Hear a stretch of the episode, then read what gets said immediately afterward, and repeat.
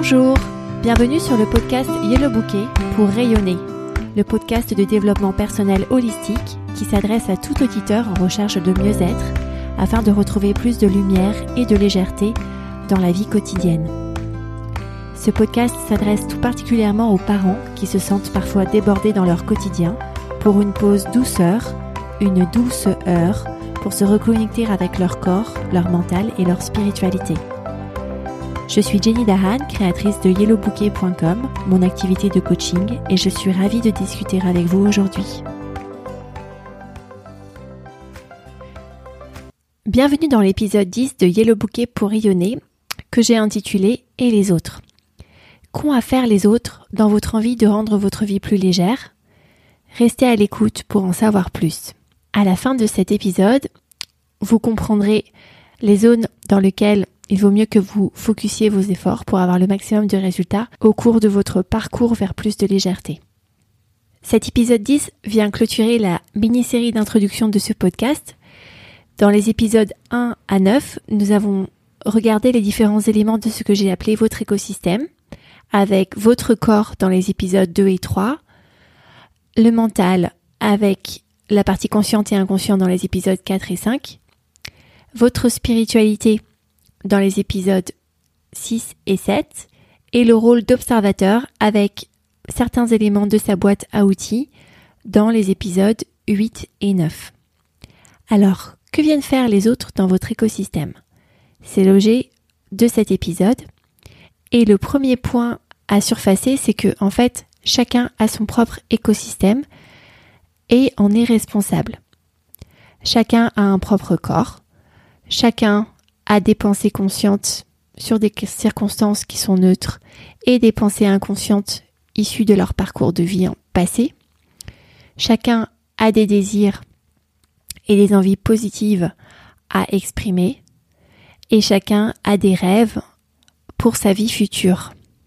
Enfin, chacun a le choix de devenir observateur de cet écosystème et de se rapprocher de son soi profond.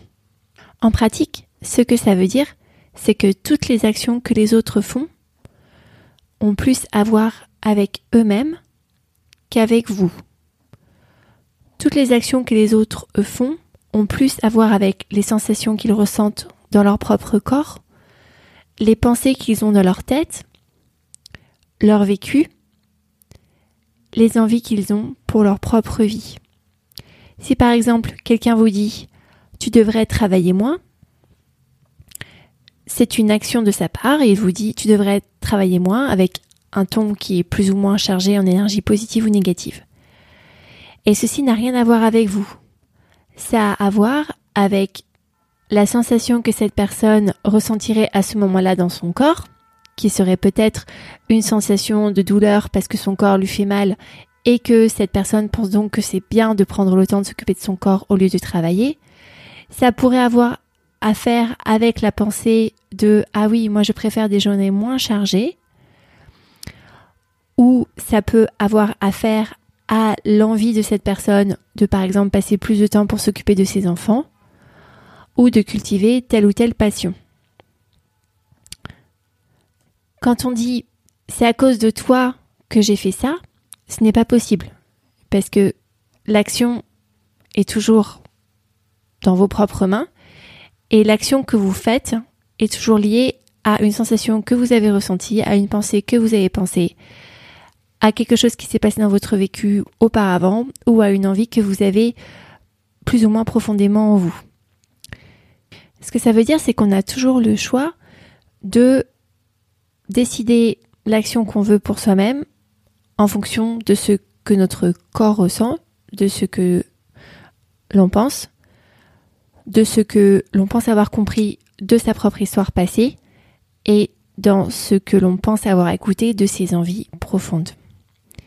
C'est une très bonne nouvelle parce que ça veut dire que on acquiert ainsi une certaine indépendance. C'est cette indépendance émotionnelle rêvée qui fait que on agit en fonction de ce que l'on sait avoir observé pour son propre écosystème, indépendamment de ce que les autres ressentent, font ou rêvent.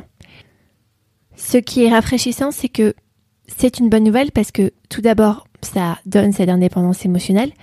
Et ensuite, parce que ce n'est pas possible de contrôler les autres, en tout cas de manière durable. Ce n'est pas possible de savoir la plupart du temps ce qui se passe pour les autres dans leur tête ou dans leur corps. Sauf si les autres vous le disent clairement. Et ça, ça veut dire qu'ils savent s'observer et ils savent ce qui se passe pour eux-mêmes dans leur corps, dans leur tête, dans leurs envies les plus profondes. il est fort probable que les autres vous partageront des idées qui sont un peu confuses, un peu emmêlées, sauf s'ils ont l'habitude de pratiquer régulièrement ce rôle d'observateur de leur propre écosystème, ce que je vous invite très chaudement à faire. C'est aussi une bonne nouvelle parce que c'est vous permettre de centrer vos efforts sur les 20% de choses dans votre vie qui vous apportent 80% de résultats. Les fameux 20-80 qu'on cherche tous à optimiser. Donc 20% des efforts pour 80% des résultats. Quand vous passez du temps à vous observer, quand vous passez du temps à comprendre ce que votre corps souhaite vous dire, à comprendre ce que vous pensez, à comprendre comment les choses que vous avez vécues peuvent impacter votre vie présente et à écouter vos envies rêvées et vos souhaits les plus chers. Ceci vous permet d'avoir un grand résultat parce que vous choisissez comment agir afin d'optimiser l'énergie dans votre corps, afin de choisir des pensées qui sont vraiment utiles pour vous et qui vous créent des émotions plutôt positives, afin de vous re-raconter une histoire de votre vie passée d'une manière qui vous booste et afin de mettre en œuvre les actions nécessaires pour vous rapprocher de votre vie rêvée et pour décider de ce qui est vraiment bon pour vous au plus profond de vous-même.